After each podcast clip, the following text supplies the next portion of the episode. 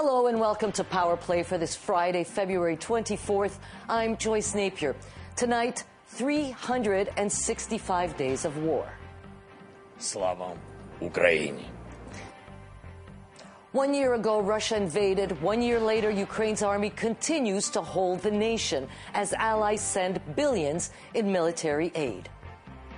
Your fundamental contribution to Ukrainian stability and our ability to win. Five priorities. First, weapon. Second, sanctions. Third, finance. Fourth, justice. Fifth, unity. Tonight, we bring you from Ottawa to Kiev, examining Ukraine's war effort, the global sanctions squeeze on Russia, and Vladimir Putin's position.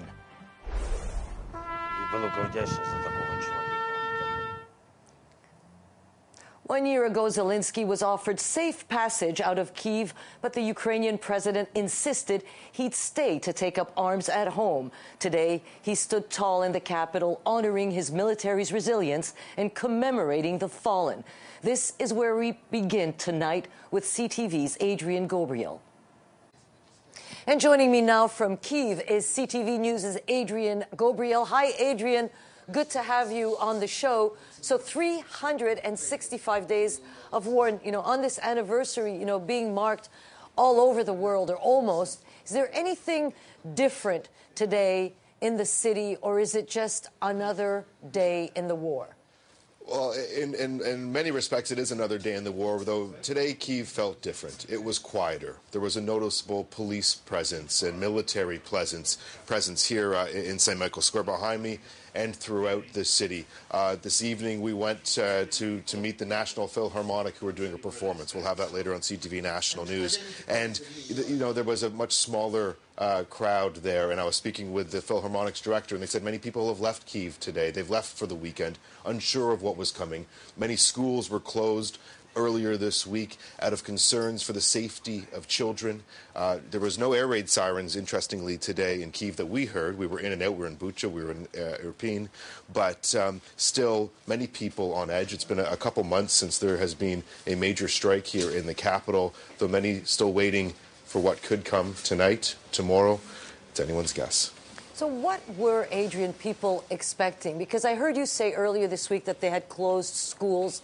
Uh, they wanted to protect kids. But how do you protect those kids if you're expecting more air raids? By closing the schools, certainly, because they may be targeted, but how do they protect their own children? Protecting the children has been a major challenge here. You know, more than 3,000 schools have taken shelling over the last 12 months. Uh, you know, what, what, what comes what people were expecting, you know, people have been concerned. Uh, you know, the Kremlin has likes to make, uh, you know, a lot of noise around different anniversaries historically in their nation and elsewhere. Uh, when it comes to kids, you know, when schools were allowed to were allowed to reopen here, uh, they all had to have a bomb shelter. Uh, we've uh, been speaking with teachers, we've been speaking with people who have been helping rebuild schools. So imagine being a student in a school, and every time an air raid siren goes off, you must go down into the bomb shelter. Every time the power goes off, you lose the heat in your school. You're, you're unable to use your computer. Um, you know, children, families I've been speaking with say that their children here have had to grow up far too quick over the last year, and teachers as well. Uh, the trauma that they're enduring, being so much more than just educators, being a support network, being, uh, you know, almost, uh, you know, taking, making sure that the children are safe in so many different respects. Uh, it has been a, a challenge on so many different fronts, Joyce. I imagine, but today is, is you know, a day where the, we're, we're all marking this one year anniversary. Uh, the U.S. pledging $2 billion more, the G7 announcing more sanctions. Still, clearly, huge support uh, for Ukraine. Like, is it obvious where you are? People aware of the incredible support that still exists? There definitely is a, a, lot of knowledge around the support. People are, are, are very thankful. Uh, you know, um, I would say culturally, Ukrainians don't show a ton of emotion. Though when you when you speak, uh, uh, you know, when I share that I'm from Canada, uh, their eyes light up.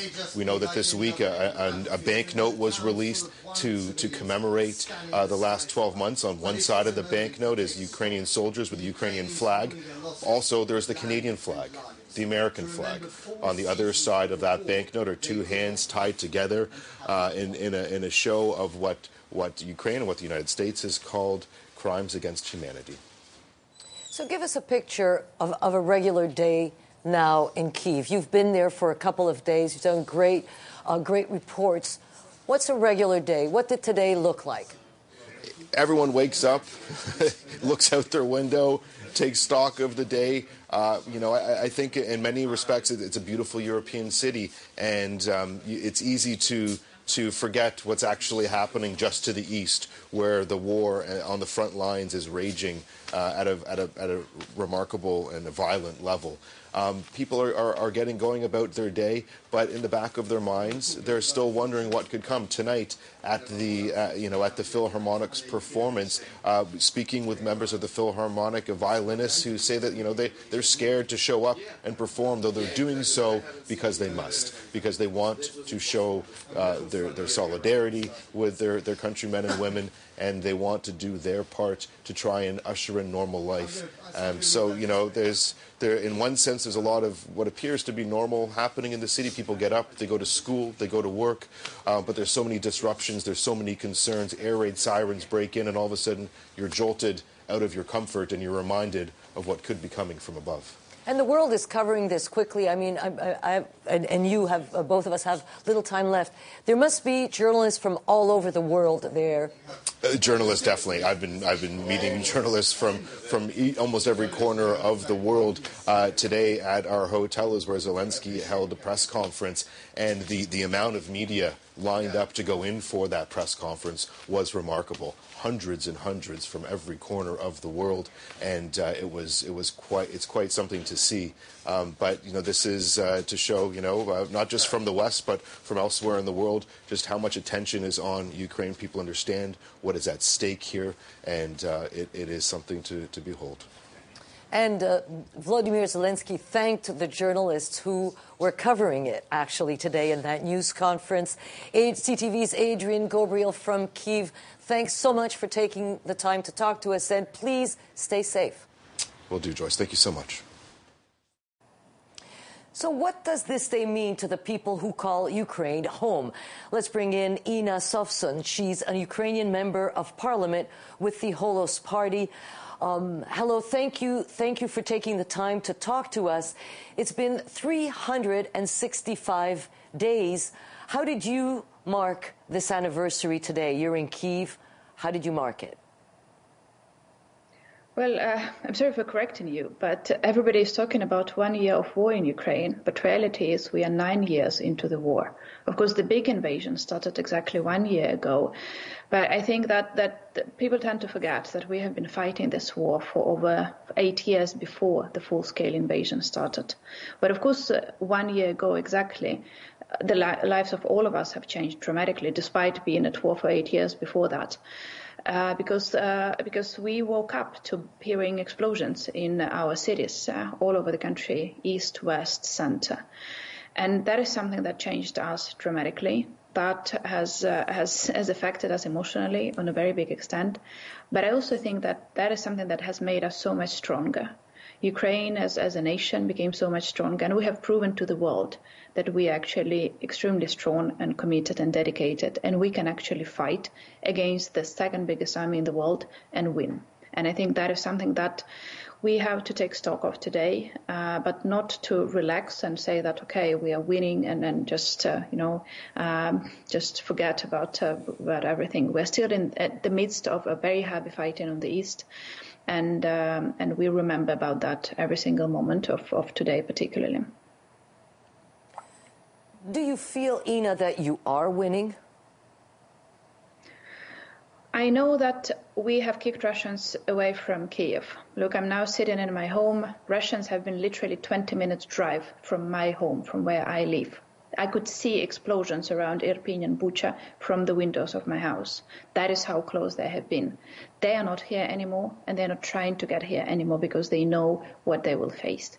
We have kicked them out from Kherson. We have kicked them out from Kharkiv region. So, so it is doable. The question now is not about commitment of Ukrainian army. I think that that we have proven that they have They don't lack any any commitment. They don't have any problems with their professionalism. The question now is is to at least match the, the, the number of weapons available to the Ukrainian army to that that Russian army has.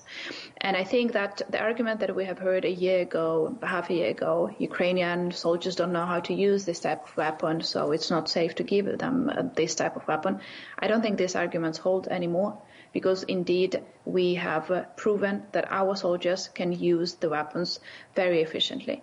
So I think the question now is, is how soon the weapons will get here, and then Ukrainian army will actually kick Russians out of that of our territory. Yes, we can do this. I don't have any doubt about that. The question is how soon we would be able to go on this counteroffensive, and that is very much dependent upon the supply of weapons to the army. So you, are talking about a counteroffensive and weapons that you need. Which ones would you need for that counter-offensive that you feel are not coming fast enough? Well, uh, the question of tanks, uh, we have been talking about that for months now, and luckily there is a breakthrough, and Germany decided to provide tanks, and other European countries, um, Canada pitched in a bit. So, so, so it's happening, but we have to remember that we need bigger number of tanks. So today, Germany announced that they're increasing the number of Leopard 2 tanks that they're providing from 14 to 18. Well, it's it's it's significant in terms of portion of, of increase, but but it's it's still not enough. We still need more of those. Uh, so, so the tanks issue is not resolved. It's it's in the process, but we need the bigger numbers, of course. We also need the fighter jets to be able to control our air. I've heard the reporter speaking from Kiev mentioning the air raid alerts here in the city. Uh, kids go into the bomb shelters uh, pretty often because of those air raid alerts. We need to be able to protect our civilians, our children, our energy infrastructure, but also to cover the air for our infantry uh, to go on, on offensive and, and liberate our territories. Then we need long range missiles that is something that we have been using quite efficiently, the shorter range missiles to destroy Russian warehouses. Uh, and we can do more of that if we can reach to longer distances. So that is something that Ukrainian army is asking for. Uh, but then, of course, ammunition. Uh, the world was not prepared for this intensity of war. We are shooting down thousands of, of, of uh, you know, blocks of ammunition every single day, which is something that the world hasn't faced before. So, so, so just producing this ammunition, uh, because no country at this point has enough stock of that. So, so production is, is setting up production uh, is is very important, because Russians unfortunately have lots of those in stock. So, producing ammunition is something that we need to remember about as well. Are you expecting a, a renewed Russian offensive? I think I, I, gave up trying to predict what is going to happen quite some time ago. Uh, I think it is possible. We cannot guarantee, we cannot know, nobody can get into the mind of Putin and to understand what is happening there. I'm not seeing them having the capacity for large, um, intensive uh, uh, counteroffensive, but they will definitely try to because they don't really have a choice. They either are stuck in the territories where they are, or they try to go on some sort of counteroffensive. Uh, and the question is, is uh, if we would have enough weapons to, to stop this counteroffensive. So I, I wish I could know the answer to your question. I don't. Uh, I just know that whatever they're planning for, we need to be well prepared for that. So I'm wondering, you know, th- this war, the Russians were expecting that your city would fall within days, and it didn't. It's lasted a year, and it looks like it may last a little longer than that. How has it affected you, and how do you think your president, who became a wartime president, has done? Well, it has affected all of us very a lot, and us as the country. You know, I, remember the, the, night when when uh, we heard explosions in Kiev. Uh, I talked to my partner, and he's in the army now. He re-enlisted to the army on the first day of invasion, and he's been there on the front line from day one of this big war. And he told me one thing. He said, "Whatever happens, never stay away from people. Always be with other people." And that was a very personal advice that he gave to me before before getting to, to war and putting his uniform on. But I think that is something that we learned very deeply that we survive if we are together, if we are together with other people, if we are staying united. And I think that is the lesson for, for all of us uh, here inside Ukraine, but also for, for the Western community overall. We are strong and we manage to survive if we keep together. That is something very, very, very, on the one hand, very personal comment on my side, but I also think that has very strong political implications. We have to stay united. And that is the lesson that we have learned.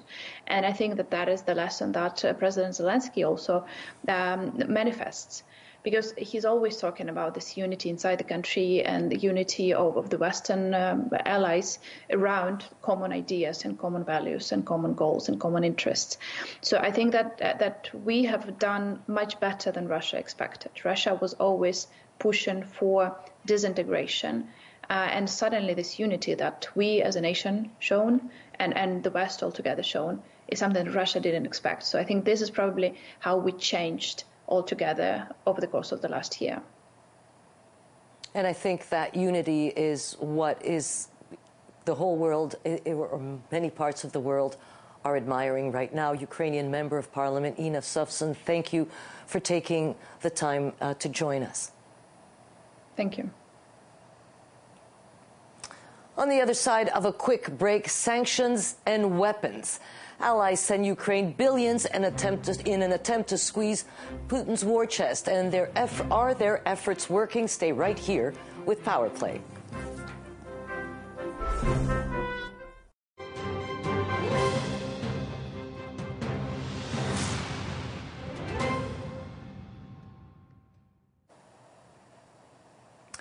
And here's a look at Ukraine's capital, Kiev, tonight. As the one year anniversary of Russia's invasion comes to a close, Ukrainians were not the only ones to mark the somber occasion today. There were vigils and ceremonies held around the world. Prime Minister Justin Trudeau and Ontario Premier Doug Ford are expected to attend a Stand with Ukraine rally tonight in Toronto. The global approach to Russia's invasion of Ukraine has been two pronged military and financial. Since the start of the war, allies have sent billions of dollars worth of weapons and military aid to Ukraine, including the much sought after Leopard 2 tanks. Just today, Canada announced another four battle tanks for Ukraine. Allies have also launched a coordinated sanctions campaign against Russian officials and oligarchs. Plus, there has been a price cap put on Russian oil as the EU expedites its move away from Russian energy. So, 365 days in, and with no end in sight, is this strategy working? Joining me now are CTV's military analyst, retired Major General David Fraser.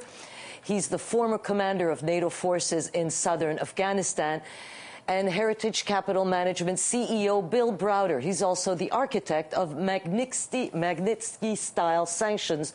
Those sanctions aim to punish human rights abusers. Browder is the former business partner of Sergei Magnitsky. Magnitsky testified against Kremlin officials and subsequently died while in custody. Browder is also the author of the best selling books about these sanctions called Red Notice and Freezing Order. David Fraser, Bill Browder, welcome to Power Play. It's good to have you on the show. Um, Mr. Browder, I want to ask you today about the G7 leaders announcing more sanctions against Russian officials and financial institutions uh, and third countries that support Russia. Now, tell us how effective you think these new round of sanctions are? Well, so so we, we need to, to look at sanctions in the whole, and and if we um, if we look at sanctions right now, Russia has been sanctioned more heavily than any other country has ever been sanctioned in the history of sanctions. So these are very serious sanctions. Um, you went through the, the, sort of list of them. There's a lot longer list of, of banks that can't do business, there, uh, imports that can't be done, oligarchs who can't get access to their money. But there's one huge loophole in this whole situation, which is that Russia continues to sell oil and gas um, in, in, the amounts of between half a billion and a billion dollars a day. And that money that accrues to Russia from the sale of oil and gas could keep this war going into perpetuity. And if the purpose of sanctions is to basically make it impossible financially for Putin to conduct this war, we need to figure out what to do with this oil and gas, and we haven't figured that out yet. That's interesting. David Fraser, Canada sending four more Leopard 2 tanks. That's eight in all that Canada sent. We know Germany, U.S. sending tanks as well. Give us an idea of how that can change the dynamic on the ground uh, when this aid is measured against, you know, the Russian war machine. Well, Joyce, first of all, we have to take the eight and put it into the 300 plus that the West has already committed in the way of tanks. And tanks by themselves will not change the scope of this battle. It is the tanks working with the infantry, working with the engineers, and all the other vehicles uh, that the Americans had actually gave uh, Ukraine about a month ago. That capability represents something that Ukrainians do not have, and it should give Ukraine the ability to change the stalemate of this war. And that is the race right now is who can actually launch this capability faster. Ukraine can do it before the Russians try to counter it, or will the Ukrainians be able to go and actually break stalemate? But this is a complex problem that's not just about tanks. It's about how do you put all the tanks, the air defense, the missiles, the helicopters all together, working together to actually break through that line, to actually make a change in the battlefield. It's not about equipment. It's about how to put it all together. And that's complicated stuff. And you know, the Ukrainians are good, but we haven't talked about can they put it all together and use it. The Russians haven't, so can the Ukrainians? That's the question. Mr. Browder, I, I, want to go back to the sanctions because they hurt the individuals that they target, but they also hurt the population of Russia, the economy, the flow of goods and services. You know, Russia's propaganda machine, is it still able to keep the public's support for this war? I, I, unfortunately, I think the answer is yes. I think that that um, Putin has very, very effectively stirred up a, a sort of uh, Pandora's box of nationalism, uh, of, of really sort of a- angry people, um, angry at, at, foreign invaders, angry at NATO, angry at Ukraine, and um, and his his support is is very genuine. And the one thing, if if the purpose of sanctions were to to turn the Russian people against him, then they would have completely failed because that hasn't happened. But the purpose of sanctions is not to do that. The purpose of sanctions is to deplete his resources, and and it's done sort of half of the job. But uh, as I mentioned before, there's still a lot more of the job to do. Yeah, and you know, the ambassador to Canada, Oleg Stepanov, tweeted today, and he seems to agree with you Canadian and Western sanctions against Russian citizens, state structures, or businesses are meaningless. They'll never work against Russia. They can't influence our sovereign foreign policy or domestic affairs. Uh, I want to ask both of you because you know, this is the one year anniversary of this war. Uh, uh first, you, David Fraser, um, you know, the president of the United States was in Kiev.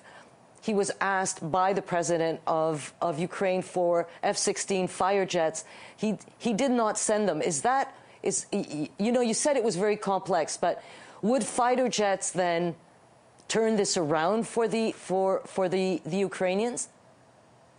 In a word, I don't think so. I mean, you know, every month we talk about a new weapon system. First, we started talking about rockets and then air defense and then it was about artillery and then it was about tanks and now it's about fighters. Uh, ukraine needs everything but at the same token if we thought that tanks and the equipment that's going in today was complicated fighters is a quantum above, above that. It takes years to train a fighter pilot in any western nation and to have them flying in an in an area, a combat zone with some of the best air defense systems firing back at them, being Russian, they're going to fly out of the sky. And it's not just about airplanes; it's about how do they all work together. What the Ukrainians need is just all the army stuff, the stuff that's on the ground that they have now, a lot more of it to keep firing at the Russians, and then putting all that together should give them the capability to actually break the stalemate. But this is a race to see who can launch first and a race to who can sustain that offensive capability. Uh, whoever does that first will have a better chance of actually breaking this and being in a position where we can start to negotiate a diplomatic solution to this problem. Well, that um, That kind of says it all. Retired Major General David Fraser and Bill Browder, thank you so much for sharing your thoughts with us. Have yourselves a great weekend. Thank you. And our Friday strategy session is standing by, but first, the political stories you need to know. The list is next. Stay with us.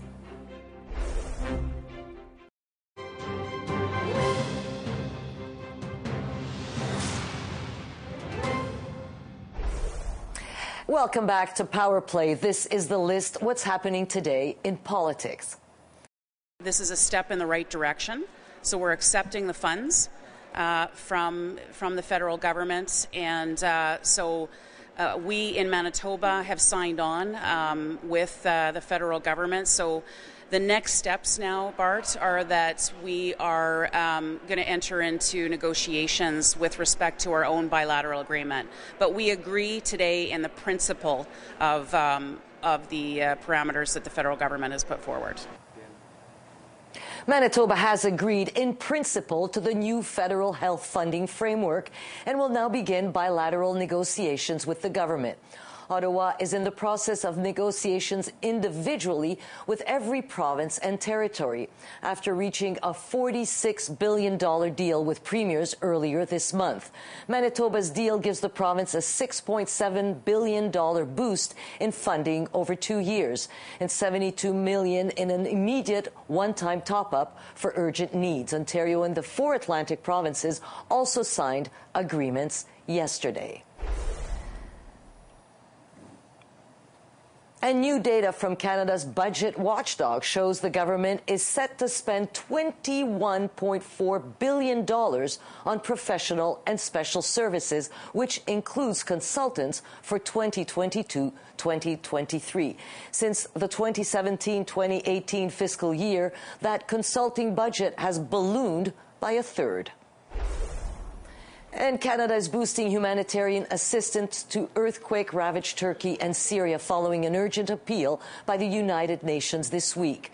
The UN called on members to pool together an immediate $400 million, and today Canada announcing 20 million in support. The government is also still matching donations up to $10 million to Canada's humanitarian coalition, which pools the resources of top international aid charities. And today, Immigration Minister Sean Fraser announcing Canada is, quote, giving priority to affected individuals for temporary permanent residency and refugee applications. And coming up, Canada's support for Ukraine in an era of inflation and fiscal restraint. Can Canada sustain its support of Ukraine? Our Friday panel of strategists will weigh in next. Keep watching Power Play.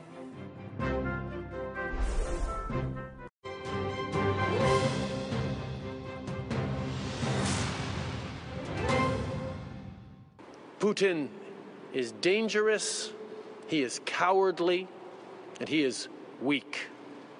His brazen disregard for human life, his irresponsible rhetoric, and his willingness to inflict terrible violence on innocent people may seem to have no limits. But what is truly without limits is the courage and resolve of those who fight every day for their freedom. Welcome back. Russia's invasion of Ukraine has had global repercussions. The war has contributed to inflation by driving up commodity prices, including energy and agricultural goods, as well as created more disruptions to already disrupted global supply chains. The Canadian government has already spent over $1 billion in military aid for Ukraine. So, in this era of fiscal restraint by the federal government, does Canada have much left in the bank to sustain its support of Ukraine much longer? Let's take this to our panel of strategists. Caroline Varian is an associate vice president with Summa Strategies. She is the former chief of staff to Liberal Minister Jim Carr. Laryssa Waler from GT and Company. She previously served as the head of communications for Ontario Premier Doug Ford. And Anne McGrath is the NDP National Director. Hello, happy Friday. Good to have you all on the panel. Laryssa, I'm going to start with you because you're far away. So, you know, Canada has contributed already a billion dollars in military aid to Ukraine. The prime minister was asked earlier this week whether he would sustain sustain this level of aid. He said yes, as long as it is needed. Um, is this is this sustainable, and should it be more? So I think that we need to reframe that question. It's not just aid for Ukraine; it's aid for the world. This is a world fight. Ukraine is on the forefront. Ukrainian soldiers are paying with their blood and their bones and their limbs. But let's not be uh, foolish here.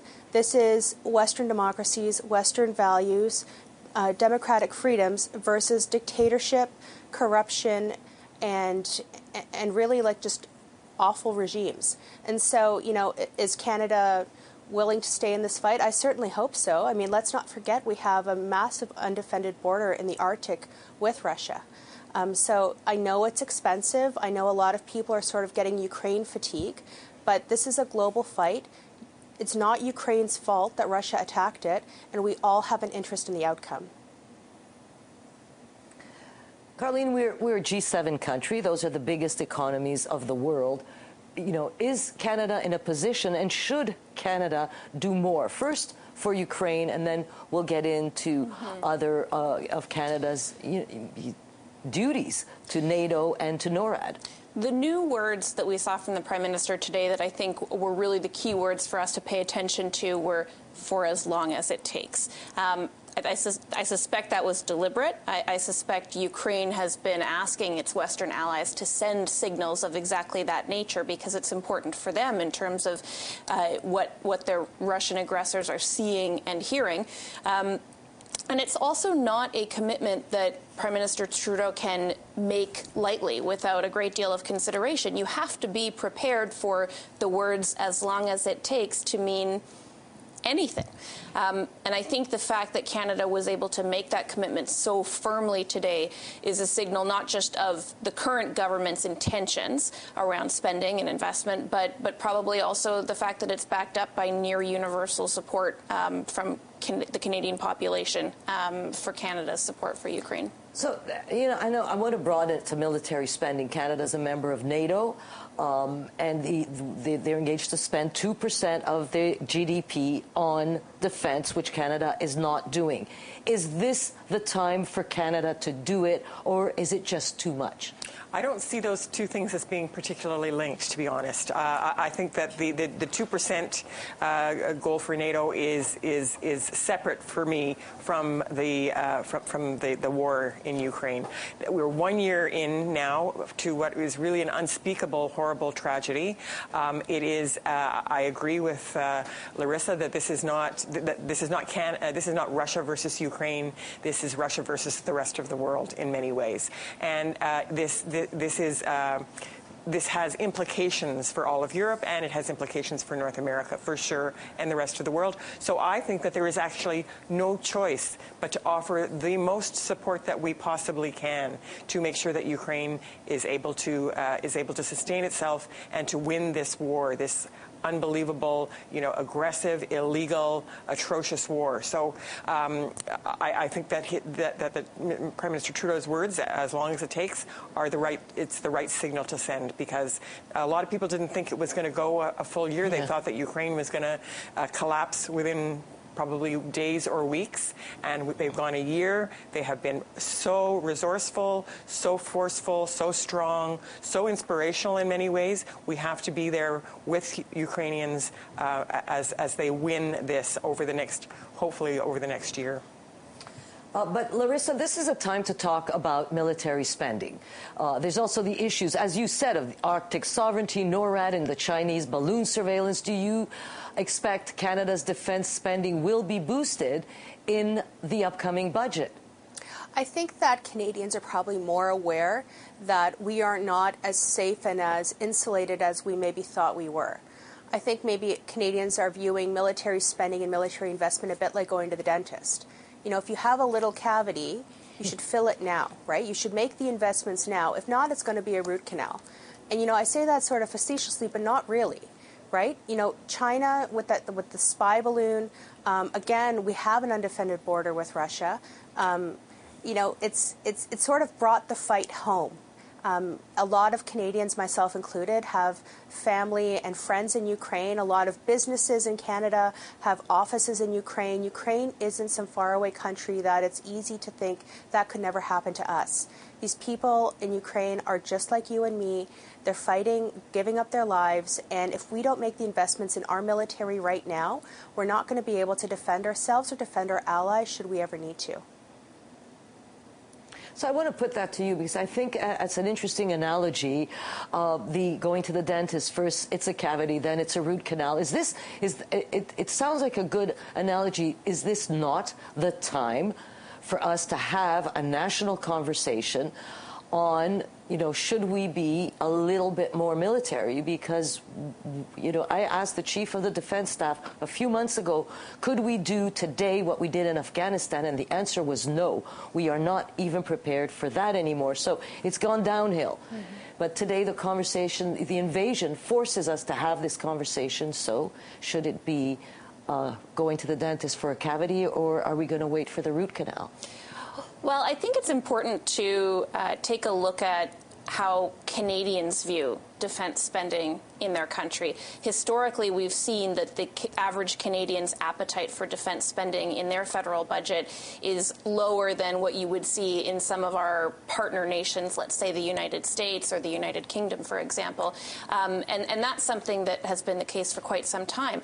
But what's remarkable is how quickly that attitude shifts when you're speaking about Ukraine we have seen overwhelming support among Canadians for the last year for all of the investments that the Canadian government has made uh, in supporting Ukraine. And that's not just the billion dollars in military aid, it's the other four billion that have gone into immigration support for refugees, the loans to the IMF Bank, the humanitarian aid, so on and so forth. Um, and the question of, of the NATO commitment, and that's that, that principle that NATO member countries should be spending 2% of their GDP on defense, is a very interesting one because if you think about you know, why NATO was established. It was to prevent another big war in Europe.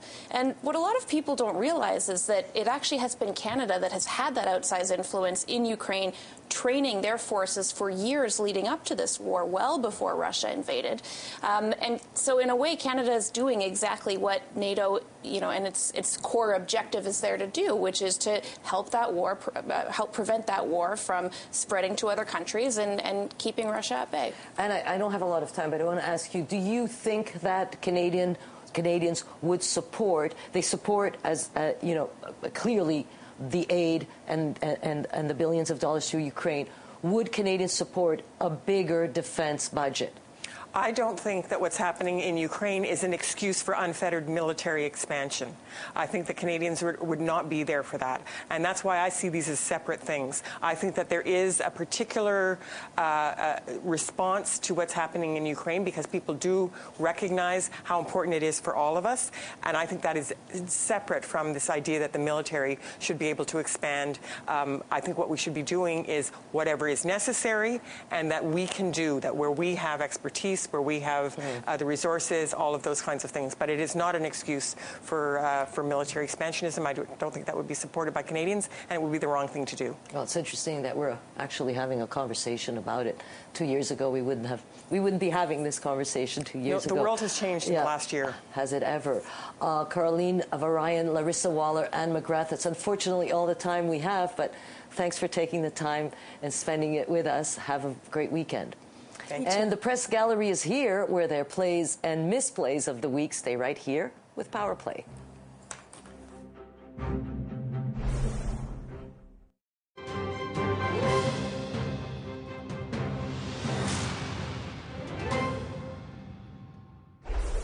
Welcome back.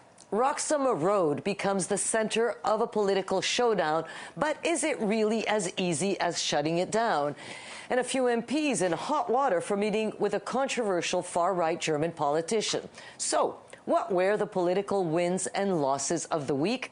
Let's bring in the press gallery now. Joining me now are Toronto Star columnist Susan Delacourt, a must read, and freelance journalist and investigative reporter Justin Ling, also must read. Uh, nice to see you both. Happy Friday. Uh, Susan, you have a play I and did. wait, but before we hear you play, let's uh, listen to this. Conservatives are calling for the Prime Minister to implement a plan to close the Roxham Road crossing within 30 days from now. So you're giving the opposition leader a play. Explain. I am giving him a play with a huge asterisk or footnote attached because I think it definitely was a play. It was simple, it was clear, and he started a conversation rolling all week about what is going on at Roxham Road. And for that, he deserves some credit. And that's the point where people are coming in Yes, from the sorry, United yes. States. 40,000 last year. Irregular migration. And I thought the way he did it was a bit artful, too, saying it's not their fault. It's not the immigrants' fault. And we know that Mr. Poilievre is at, at pains to show that the Conservatives are not against immigration. However, uh, his solution is simplistic. It's probably impossible. And um, invited the Prime Minister to, I think, say what was a, a, a fun line of the week, which is, yeah, we could build a wall there, um, reminding people that there's another guy who wanted to build walls too, and how did that work out? But he just said close it. He didn't say build a wall. He said build a wall. Uh, no, Trudeau. I, R- Pierre Poilievre said uh, Close but- it. Yes, but Trudeau enjoyed the idea of building a wall there. Yeah, that. that Yeah. Anyway, I think the stage is now set for some in- interesting conversations when Biden gets here.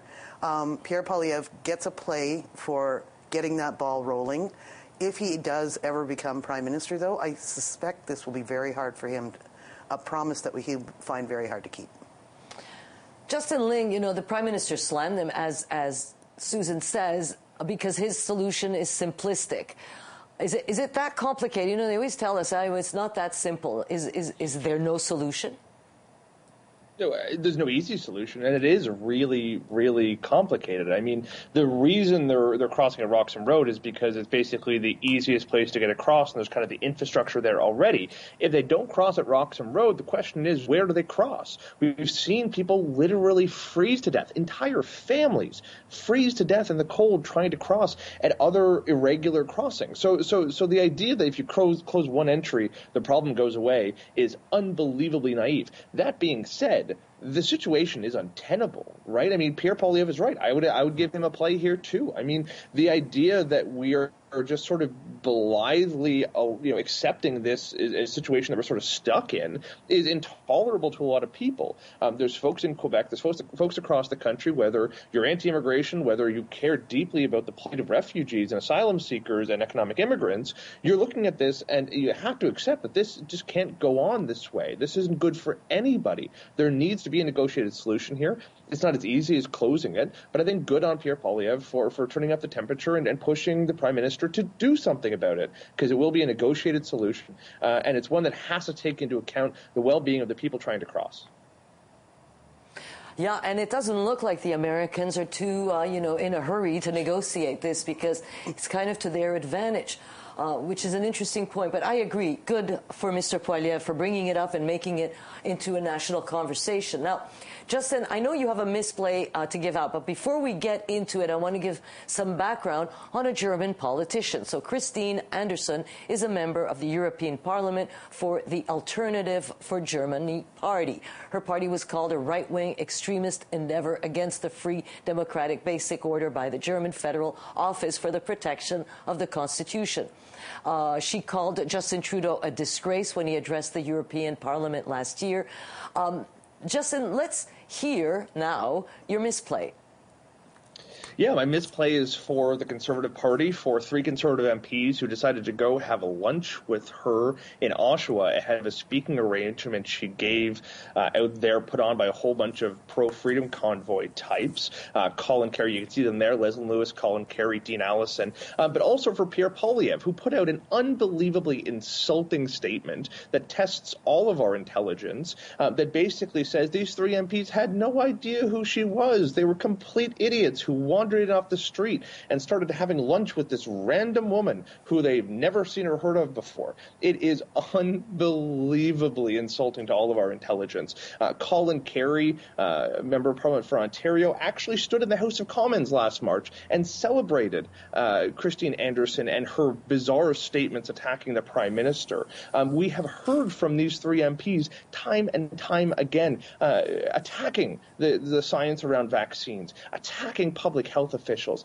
attacking uh, our entire response to this pandemic, uh, and insinuating that we've all been harmed by the vaccines and these public health measures. Um, it, it, they met with her because they agree with her because they they sing, they sing from the same hymn book. And for them to turn around now and go, "Oh, we had no idea who she was. We were tricked into meeting with her," is just unbelievably insulting to all of us. They should stand up. They should own what they actually believe in, and they should stop trying to uh, to trick us into thinking that uh, they're just some uh, naive morons who, who wander in off the street. Oops. It's unbelievably stupid. Right. Yeah.